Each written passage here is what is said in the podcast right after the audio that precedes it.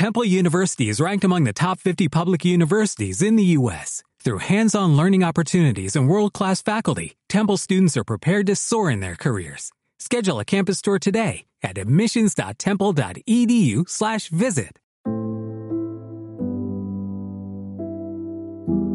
Nadie lo ayuda.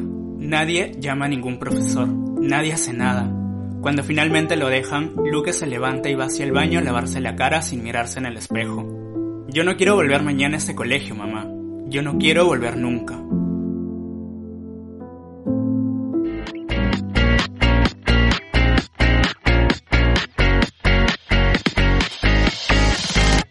Hola lectores, bienvenidos a un nuevo episodio de Lectores Atípicos, el podcast.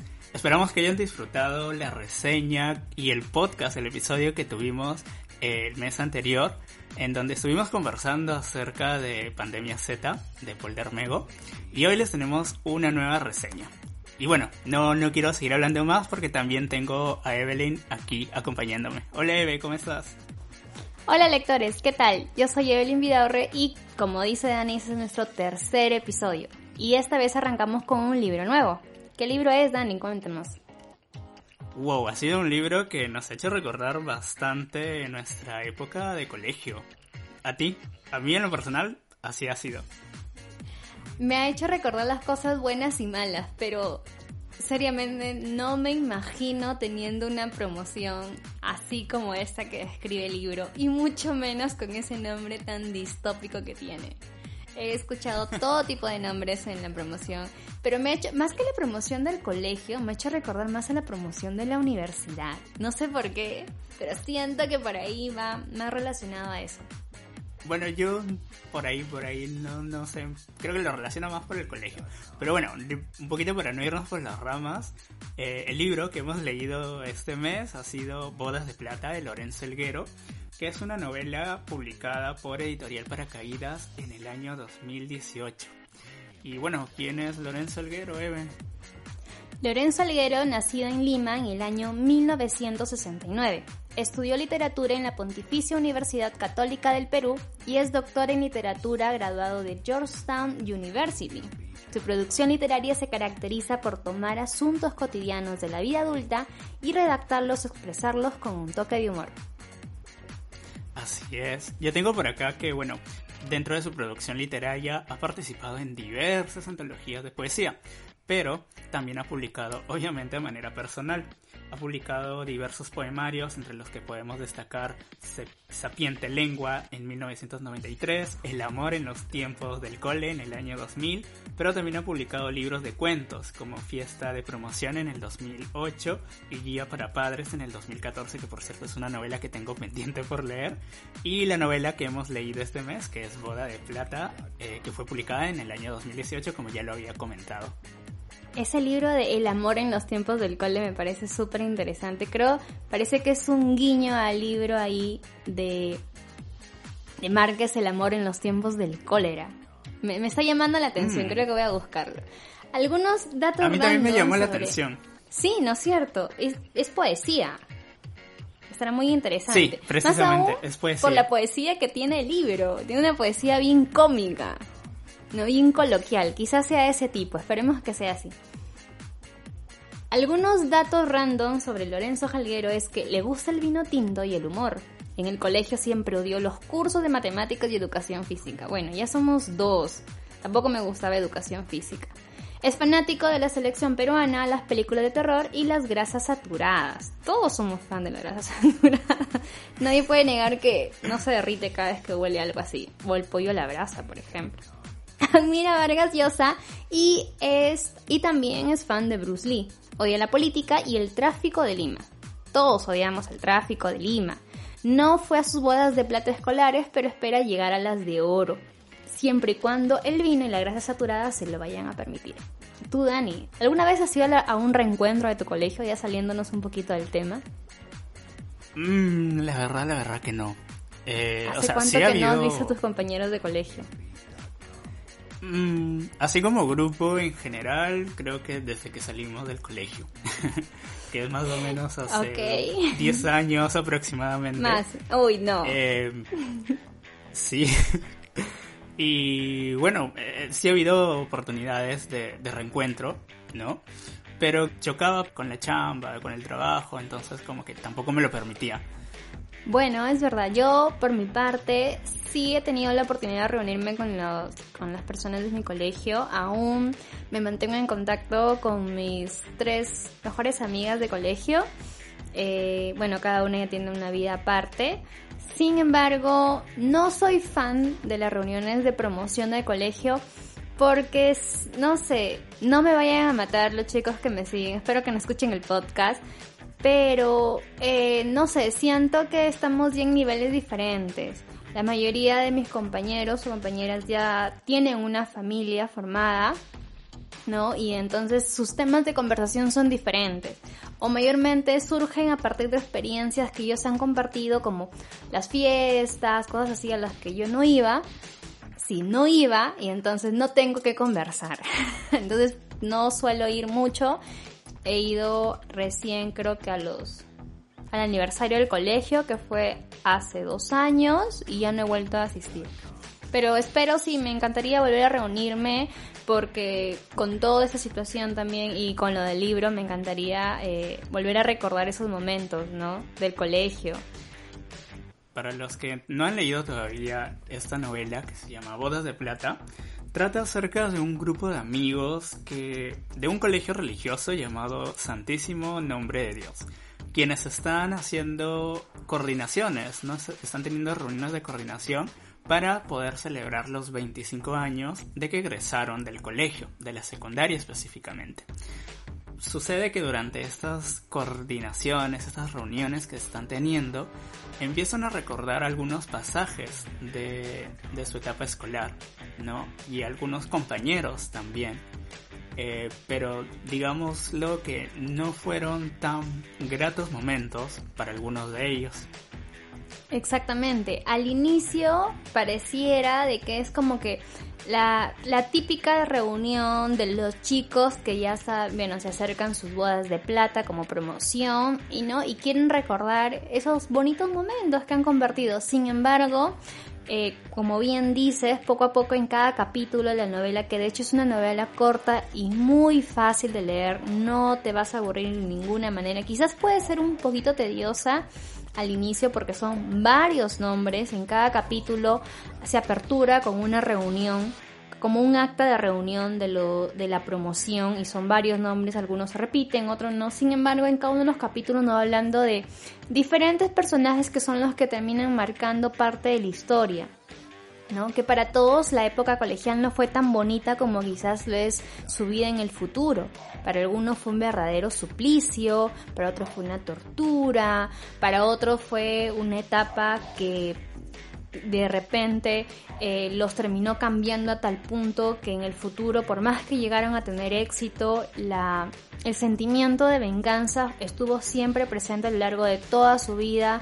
Para otras personas fue el hecho de querer desligarse totalmente de esta vida escolar y decir, no quiero saber nada de ustedes. Para otros sí fue más divertido, quizás para los que eran los, los vacancitos del colegio, los que la pasaban bien, los que, los que estaban por encima de otros. Y para otros era una etapa escolar, una etapa escolar, perdón, que les va y les viene. O sea, si se reúnen bien y si no, igual y vamos descubriendo diferentes temas muy interesantes que de una manera u otra, desde esos años hasta la actualidad, se siguen dando dentro de la etapa escolar, que quizás no son muy nombrados en cierta parte, pero están ahí presentes. Entonces, es una novela que de todas maneras te va a dejar con ese sin sazón en la boca de querer recordar primero tu etapa escolar. Esperemos que haya sido agradable, no tan desagradable como la que han vivido estos chicos de esta promoción.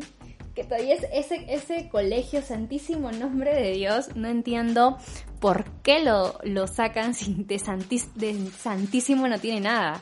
Nada, absolutamente Los chicos nada. No tienen solamente nada el nombre. Santos. Ajá, no, ninguno de sus promoción tiene nada de santos, como bien dices, solamente el nombre. Así que si quieren divertirse, eh, pasar unas horas, genial, este libro es súper, súper recomendado. Dani. Así es, es una novela divertida, pero también a la vez es una novela un poco cruel. ¿no? Y tú ya lo habías un poquito definido eh, y yo también un poquito como que lo divido de esa forma a los personajes. Eh, como que es el grupo de los vacancitos y los que sufrieron eh, todo un tema por parte de ese grupo, ¿no? Y que prácticamente los que están haciendo las reuniones o, los preparativos para celebrar los 25 años es este grupito de los vacancitos, ¿no? Entonces ahí un poquito como que podemos dividirlos en esos dos grupos. Claro, hay, hay, creo que hay tres grupos eh, muy significativos. Está el primer grupo, que es como que los top, los que no digamos que son los mejores alumnos académicamente, sino son los que están por encima de otros, quizás por el nivel socioeconómico, porque también hay eh, mucha desigualdad de este tipo, muy marcada dentro de los, de los personajes del libro. Eh, sino que también es por un asunto que quizás de bullying, ¿no? Son los que están por encima de los demás, los que se atreven a, a lastimar a otros compañeros y saben que no va a pasar nada. Están los que son lastimados por otra parte y están los que son extentos de los dos grupos, ¿no? Que tienen su propio mundo, por así decirlo, como uno de ellos que luego nos enteramos que en el futuro ese esas decisiones que tomó en el colegio, de, de, la, la, violencia extrema, de esa eh, historia familiar muy marcada que tenía y que lo llevaron por un mal camino, el camino de las drogas y, la, y, y todo esto hizo que incluso en el futuro nos lo pintan como una persona que está recluida. No sé si es una cárcel o un sanatorio mental, entonces vemos que en algunos de los casos sus experiencias de colegio los han marcado tanto que han definido quiénes son ellos en el futuro. No a todos, algunos como bien dices en el futuro siguen siendo y manteniéndose en ese top de grupos, en cambio en el futuro los otros ya cambiaron de bando. Dejaron de ser los chicos débiles, los chiquitos, ¿no? Los que tenían quizás una voz rara por ahí, no tan varonil como los demás querían y, y en el futuro son son súper exitosos. Quienes se burlaban, les hacían bullying como el caso del Piuranito, que le decían el Piuranito, quien terminó siendo gerente del Antorchita. Antorchita. Antorchita, ¿te acuerdas, Dios? es uno de los personajes que más me llegó aquí junto con... Sí, me llegó al corazón, quizás por, por, este, por, norteño, ¿no? Pero me gustó. Claro, creo que por ahí... relación a la, a la parte dice, oye, tú hablas cantando. Y, recuerda mucho a los chiclayanos. Claro, eso, eso es cierto. Eh, en realidad nos hace mucho recordarnos a nosotros, ¿no? O sea, como que nos sentimos en cierta parte identificados. Y, y claro, o sea, si nos hubieran hecho algo trasladado a un colegio en otra ciudad. Exactamente, nos hubiéramos sentido inferiores, ¿no? De, haber eh, pasado por lo mismo que pasó en Dorchita. Claro, quizás hubiéramos sufrido bullying por esas eh, características típicas que tienen las personas como peruanos, en sí todos tenemos una misma nacionalidad, pero tenemos características típicas de acuerdo a la región de donde nacemos, ¿no? En el caso de los norteños, eh, un rasgo típico que suele eh, identificarlos es el tono de la voz, que dicen que hablamos cantando. Yo no me he sentido así, no sabría decir si, sí, eso sí. Bueno, estás acostumbrado a, todos y para ti todos suenan igual, ¿no? Pero en el caso del Pirano, cuando he ido y he tenido la oportunidad de viajar para allá, sí siento que hay una, uno muy ligero por ahí, quizás. ¿no? Y supongo que Bueno, cuando escuchemos estos podcasts dentro de un par de, de tiempito, años, ahí nos vamos, ahí nos vamos a dar cuenta si en realidad a hablamos, cantando. cantando bueno, de hecho, volviendo al tema, dime, ¿qué personaje para ti te ha marcado más dentro de la historia? Son varios personajes, pero ¿cuál ti ha marcado más para ti?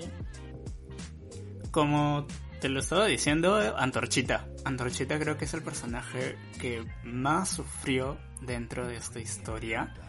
Uno, uno de tantos en realidad, pero el que sentí que más sufrió. ¿No? A, mi a, mi perspectiva y con el que me sentí identificado también por lo que estábamos hablando, ¿no? Es, es norteño y se sintió menospreciado precisamente por eso, ¿no? Lo menospreciaron por, por ser norteño y por todos esos rasgos particulares que solemos tener los norteños. Entonces, creo que con él, él es el personaje que él Dios, cuando lo leí dije, pucha, sentí un, una, una sensación de impotencia horrible, ¿no? Todo lo que sufrió. Eh, porque es que le decían antorchita, y para un poquito para contarles a los que a los que nos vayan a escuchar, es que le encendieron el cabello. Le encendieron el cabello. Sus los vacancitos del colegio le encendieron el cabello. Eso fue una de las cosas más horribles. Y era porque se, le pegaban chicle en el cabello y entonces uno de sus compañeros le dijo, échate gasolina, con eso se quita rápido. Entonces él empezó a hacerlo hasta que alguien se dio cuenta que él usaba gasolina en el cabello y aprovecharon para encenderle, un, ponerle un fósforo. No nos explican claramente qué medio usaron, pero así fue como lo quemaron y me pareció grave. Yo digo, ¿en, dónde estaban los profesores? Porque él no es el único caso de bullying que sufrió, de un chico que sufrió bullying en el colegio, fueron varios. Y en ningún momento se habla de que alguno de ellos tuvo ayuda por parte de un profesor o que, un, o que fue a detención o quizás fue expulsado del colegio en, que, hubiera sido la, la, medida más correcta a usar, ¿no? Ningún momento se habla de eso. Justo de eso hablábamos con Olguita, con quien hemos grabado la video reseña hace un par de días, de que precisamente otro de los temas que podemos notar eh, dentro de la novela es precisamente eso, la inacción que tuvieron los profesores eh, frente a estos compañeros y que se refleja principalmente, o lo deja más claro aún, eh, cuando fueron de viaje de promoción a Cusco. ¿Recuerdas esa, esa, esa, ese episodio? Esa anécdota, esa anécdota. Sí, claro que sí. Lo dejaron a su suerte prácticamente a todos los, a todos los chicos que fueron a ese viaje. Exacto. Supongo que eso fue eh, para provecho de ellos, ¿no? Fue, fue la, la algarabía, la cereza del pastel para culminar totalmente el, digamos, el año escolar. Y no solamente con eso, porque por algunas breves anécdotas que cuentan dentro ya acercándose al final de la novela, vemos que incluso hasta el día de graduación los chicos pensaban, quizás ya no me miren, quizás todos van a estar preocupados en sus exámenes por la universidad, no me van a dejar de lado, pero aún así el bullying siguió hasta el último día. Para mí, uno de los personajes que me gustó fue Gonzalo Chan no sé, me, me sentí identificado con él por el típico chico que sentía que, que usaba lentes, le gustaba la poesía, le gustaban los libros y, y como que no se sentía parte de... Y también fue víctima de bullying por uno de ellos que es este Gonzalo Barragán, si no me equivoco, Alberto Barragán. quien siempre lo golpeaba, lo intimidaba y me y creo que fue en cierto punto su toque de gracia a través de esos de esas poesías que me gustaría leer solamente una partecita. A ver, claro que sí, creo que todos queremos escucharlo. Ya. Ok, pero es un poco atrevida, no importa. espero que nuestro público sea mayor de edad. Sé que eres un gran mal parido, y que tu mamá es una cerda, y tu papá un cabro de mierda, y que tu hermana tiene varios maridos, que la llenan de gozo cuando le meten el trozo, y siempre pide más, porque es la hermana de un cierto rosquete que se llama Alberto. ¿A quién le gusta que le den por atrás? no sé. Sí, le he leído con atención, pero es que me he matado de la risa terminando de leer. Era súper creativo y, vemos que a la larga no es el único poema, chicos. Hay uno más de ahí después que lo van a poder leer. Los dejo ahí con la intriga si quieren seguir disfrutando de ese tipo de poesía en los chicos dentro del grupo saltó muchísimas carcajadas. Bueno, dentro de la novela se comenta eso al respecto. Y luego tenemos también el hecho de que fue una persona que, que es la prueba viviente de que estas, eh, digamos, estos traumas que él vivía en el colegio lo marcaron tanto de tal manera que en un futuro, a pesar de que llegó a tener cierto éxito, porque fue uno de los que llegó a estudiar en el extranjero, si mal no me equivoco, ganó una creo que fue una beca para una maestría en el, en el extranjero, se llevó a casar con una extranjera, tuvo una buena vida, un nivel socioeconómico estable, aún así, nunca eh, la idea de poder llegar a vengarse de esa persona que todo en su época colegial lo estuvo maltratando, sobre todo por el físico, ya que era menudo, era delgado, usaba lentes, como bien dije hace un momento, eh, quizás era el chico nerd del colegio y el otro era el alto, el, el abusivo, el con músculo y se preocupó mucho tanto en el físico, no por un tema de bienestar y de salud, sino por un tema de venganza. Entonces me siento identificada eh, con él en el hecho de su descripción y cómo gustaba de ciertas cosas en la época colegial, más no con la época, digamos, futura, ¿no? Como lo vemos. Y sí, Eve, o sea, precisamente esa parte, esa historia de Chan también es algo bastante que, que, que rescatable que mencionar, ¿no? Porque como lo mencionabas, era el chico eh, débil, el que le usaba la poesía, esa poesía que, que nos has compartido. Si bien es bastante divertida en la novela, también hay bastante ironía y bastante crudeza. Ok, eso hay que dejarlo claro, ¿no? O sea, mezcla ambas cositas, ¿no? Lo divertido, pero también lo crudo y lo irónico. No, porque estamos ante una novela en donde los personajes han sufrido varias cosas. Ahora, hay un fragmento en el cual, eh, precisamente acerca de Chang, y que también me gustaría compartir, ¿no? Que habla, que era lo que él sentía ya cuando era adulto. Él decía, pero de vez en cuando sueña con Barragán, es inevitable, no se lo puede sacar de la cabeza. El odio no se acabará nunca. El odio persiste como una sanguijuela incrustada en el corazón. Y eso lo seguía sintiendo a pesar ya de haber pasado 25 años de que salieron del colegio. Y, y es uno de los, digámoslo así, uno de los momentos más fuertes de la novela porque ese, ese rencor, ese odio no se había, no se había extinguido a pesar de los años.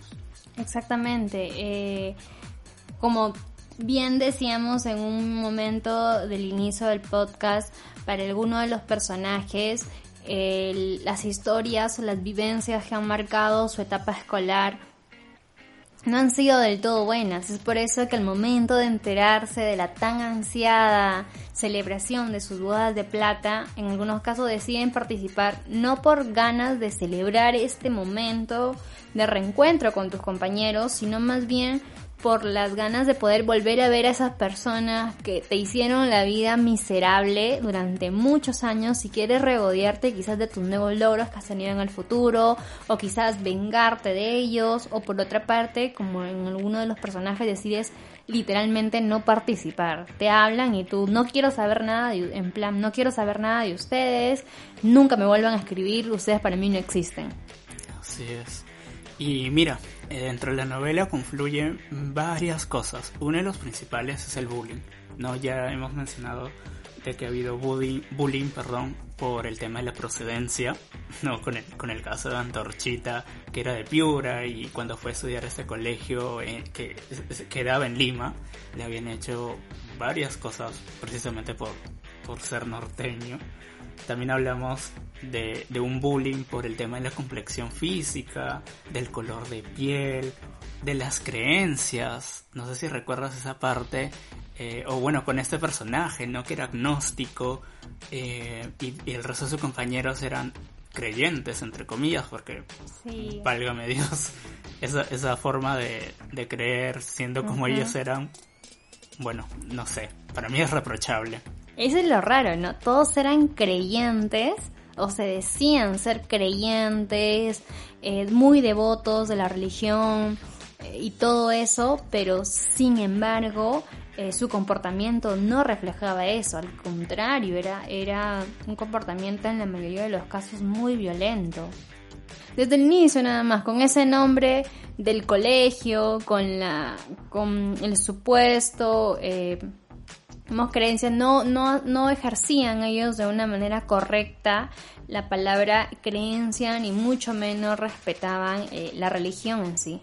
Así es. Ahora, me parece importante también aclarar de que si bien todas estas situaciones que estamos contando suceden en este colegio ficticio que es religioso, eh, esto no quiere decir de que solamente se dé en, en este tipo de colegios, ¿no? Ni solo en un colegio de varones. Se suele dar Exacto, y no solamente en un colegio de varones, también sino en los colegios mixtos. En diferentes espacios, colegios mixtos, colegios públicos, colegios privados, colegios en las universidades, no religiosos, en las universidades, en el, en, el trabajo, o sea, puede suceder en, los, en, los, diversos ámbitos en donde nosotros podamos estar, ¿no? Eso eh, me gustaría aclararlo también, ¿no? O sea, a pesar de que en la novela todas esas situaciones confluyen dentro de este espacio que es un colegio religioso, eh, también se da en otros espacios.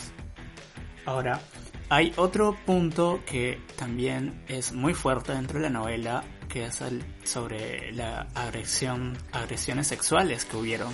No hubieron tocamientos indebidos por parte de un profesor que era un religioso, un, sacerdote, hacia uno de los alumnos, pero también hubo agresión sexual entre, los, mismos compañeros. Y eso también es un episodio bastante fuerte en el que al menos yo también sentí bastante impotencia en el momento en que lo leí.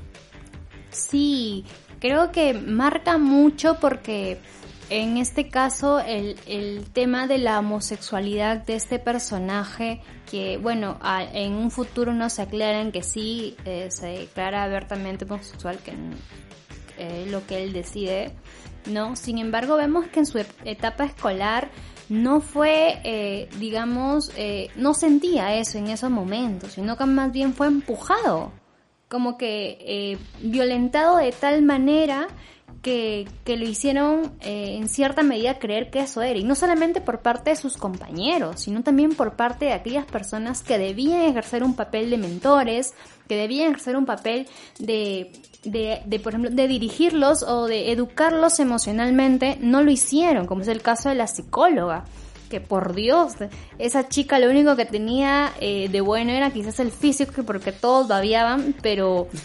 emocionalmente para mí deja mucho que desear. Como decía, justamente él decía que por eso era por lo que no se sentía atraído por ella, porque era una torpe, por así decirlo, y estoy siendo amable al decir eso. Era demasiado, no sabía eh, llevar muy bien este tema y discutirlo como debe ser con los chicos. Así es, concuerdo contigo. El papel que juega aquí la psicóloga no es el más adecuado. Creo que su manera de actuar, de buscar soluciones, no fue la más adecuada. Creo que no hubo un acompañamiento adecuado. No solamente en el caso de, de, este personaje, ¿no? Que, que, que sufría bullying por algunos rasgos eh, físicos que él tenía, ¿no? El tema de que la voz todavía la tenía un poco infantil porque no, no, no se le había hecho ronca todavía, ¿no? Hablamos de esos cambios de la adolescencia y también porque llevaba el pelo un poco largo, ¿no? Y por eso era que le lo, decían, ¿no? De que, de que era homosexual, pero en realidad él no lo sentía o no sentía eso, ¿no? En, en esos en ese momento o, durante ese tiempo escolar, ¿no? Que ya lo llegó a sentir posteriormente, bueno, ya creo que es muy aparte, pero también como que este hecho de la agresión, de la agresión sexual que sufrió por parte de sus compañeros, como que también influyó, ¿no? Un poquito en, en, en ello. Ahora, Eve, un poquito ya para ir terminando, la gran pregunta que te hago, ¿Cómo calificas este libro en un puntaje del 1 al 10 y por qué como profesor? ¿Por qué? Justifica tu respuesta. ok, profesor. Del 1 al 10, para mí el libro le doy un, un 9. No, un 8. Un 8 le doy. Me gusta porque me gusta la manera en cómo a través de una historia eh, contándonos una historia un poco cómica, con toques eh, cómicos, pero también con toques reales, claro, muy ficticia también, nos relata una época que toda persona eh, en algún momento de su vida ha pasado, que es la época colegial. Y no solamente nos retrata las, las aventuras, quizás esos miedos, ¿no? Los cursos que llevaste en cierta medida que te gustaron o no te gustaron, sino que retrata los problemas reales que hasta la fecha se pueden, se, siguen desarrollando. Y no, como bien dijiste, no solamente en el ámbito colegial, sino también en otros ámbitos de nuestra, de, de la propia vida. O pueden ser la época universitaria, en el trabajo, quizás en tu propio, con tu propio grupo de amigos, puedes ir viendo esos comportamientos. Entonces, me, me gusta mucho la manera en cómo lo retrata, sobre todo porque es una novela que tiene mucha, eh, es un poco corta, quizás me hubiera gustado me quedado con las ganas de saber qué pasó en esa dichosa reunión de, de la boda de plata, cómo se fue, qué se terminó, eh, si vieron al, qué otros escándalos se produjeron, porque es muy interesante la forma en que lo redacta. Uno, y por cierto punto, eh, siento que faltaron, me hubiera gustado conocer también un poco más de otros personajes, ¿no? Fueron muy pocos los que se nombraron, me hubiera gustado saber qué fue después de alguno de ellos, porque los nombran solamente y luego no nos dicen qué son en el futuro, en qué se convirtieron, por ejemplo, es el sacerdote que estábamos hablando, no sabemos exactamente qué fue, él sabemos que sigue eh, enseñando y pero no sabemos cómo tomó quizás ese comportamiento, situación que se dieron. Eso, y también me hubiera gustado también, por ejemplo, saber eh, si hubo tal vez en algún momento uno de los padres se dio cuenta de esta situación y quiso hacer algo al respecto. Por eso es que mi puntaje es 8. ¿Y tú, Dani, qué puntaje le das? Mira, yo le pongo un 7 de 10 Siento que la novela es bastante ágil de leer, no es muy complicado leerlo, como tú ya lo habías mencionado, es corta, creo que solamente tiene menos de 100 páginas y además de que está narrado de una manera bastante amena y divertida, ¿no? Sin perder ese lado irónico y crudo. Entonces por ese lado lo he disfrutado bastante. Eh, además que nos presenta diversas situaciones que ocurren dentro del ambiente escolar, que bueno, aunque ya lo decía, no necesariamente suceden en el tema del colegio, sino también en otros, en otros, en otros escenarios. Em, y, da que hablar, ¿no? O sea, nos da material para hablar y poder reflexionar acerca de ello.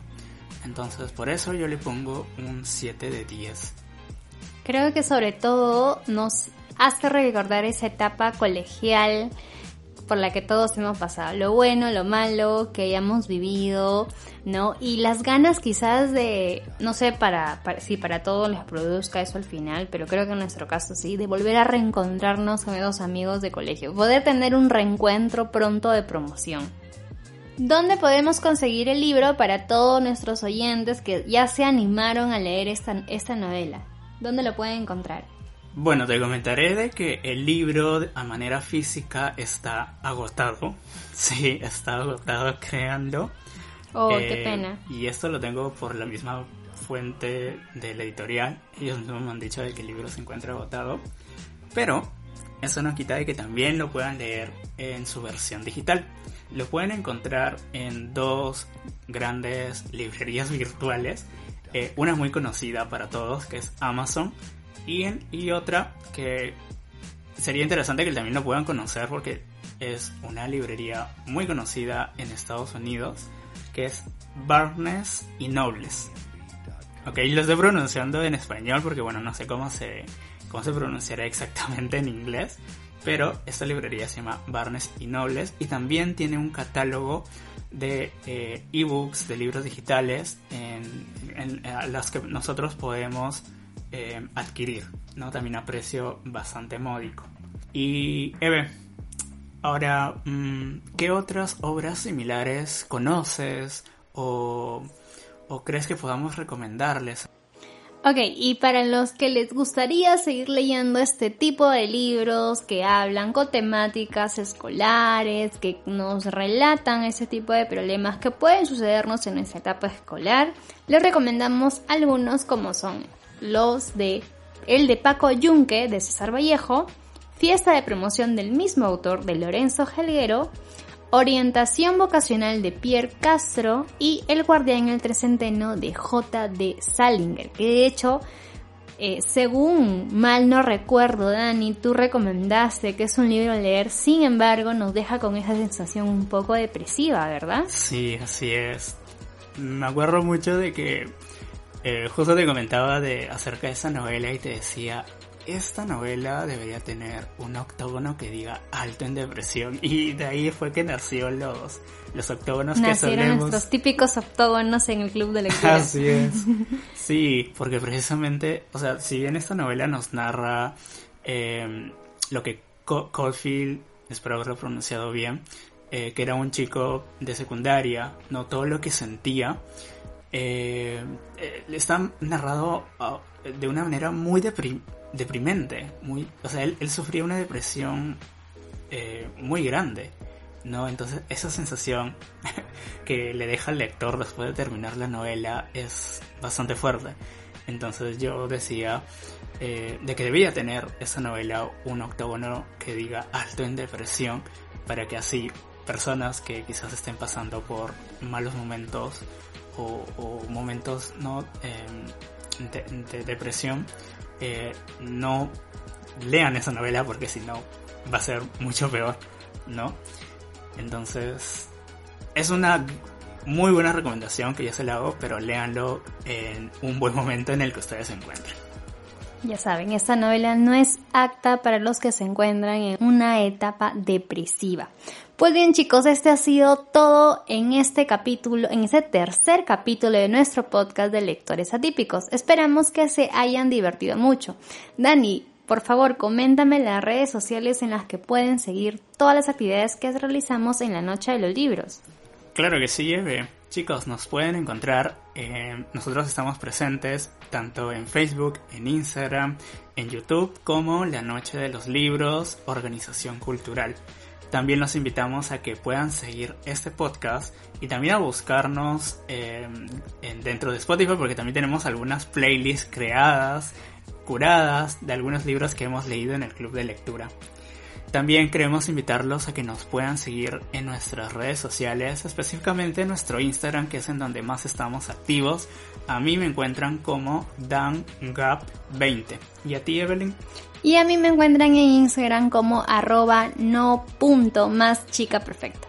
Un agradecimiento especial también al Ministerio de Cultura, Así es. Queremos agradecer al Ministerio de Cultura que gracias a ellos es que podemos desarrollar este podcast como parte de un proyecto integral en donde estamos promoviendo, eh, leyendo y promoviendo eh, algunos libros peruanos contemporáneos. Eh, el podcast es uno de los contenidos que va a salir en torno a esta novela que hemos leído de Lorenzo Elguero, pero también vamos a tener otros contenidos como lo es nuestra videoreseña, infografía, eh, la tertulia literaria con los chicos del club porque estamos leyendo el libro dentro del club y finalmente la entrevista con el autor. Exactamente, así que si quieren seguir enterándose, seguir conociendo un poco más de nosotros, de nuestras actividades que hacemos, ya que no son estas únicas actividades que desarrollamos, no se olviden seguirnos en todas nuestras redes sociales.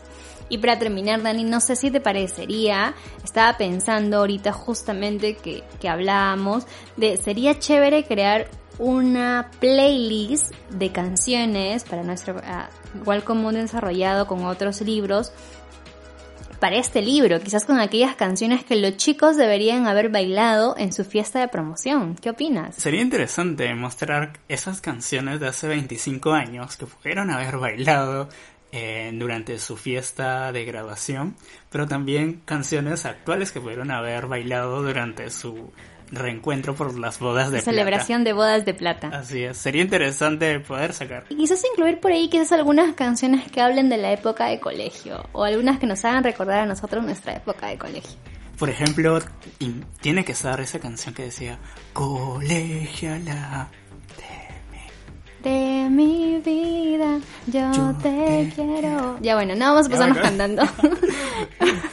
Bueno, no sé, si, esta parte saldrá en el podcast, pero chicos, no somos muy buenos cantantes. Ahí va a estar. Creo que sí, sería interesante. bueno chicos, esto ha sido todo. Un abrazo enorme para todos ustedes. Esperamos que hayan divertido. Y no se olviden de seguirnos en nuestras redes sociales personales. Y esperar el cuarto episodio de este podcast, ¿verdad Dani? Así es, Eve. Muchas gracias por haber llegado a esta parte del podcast y bueno, ya se enterarán de futuras eh, novedades que vamos a trabajar en torno a eh, con las actividades ¿no? de la noche de los libros. Así que permanezcan atentos a nuestras actividades.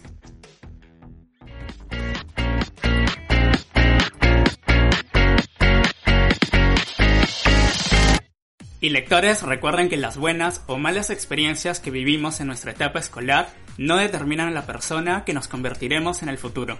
Esto fue Lectores Atípicos. Nos vemos en un próximo episodio.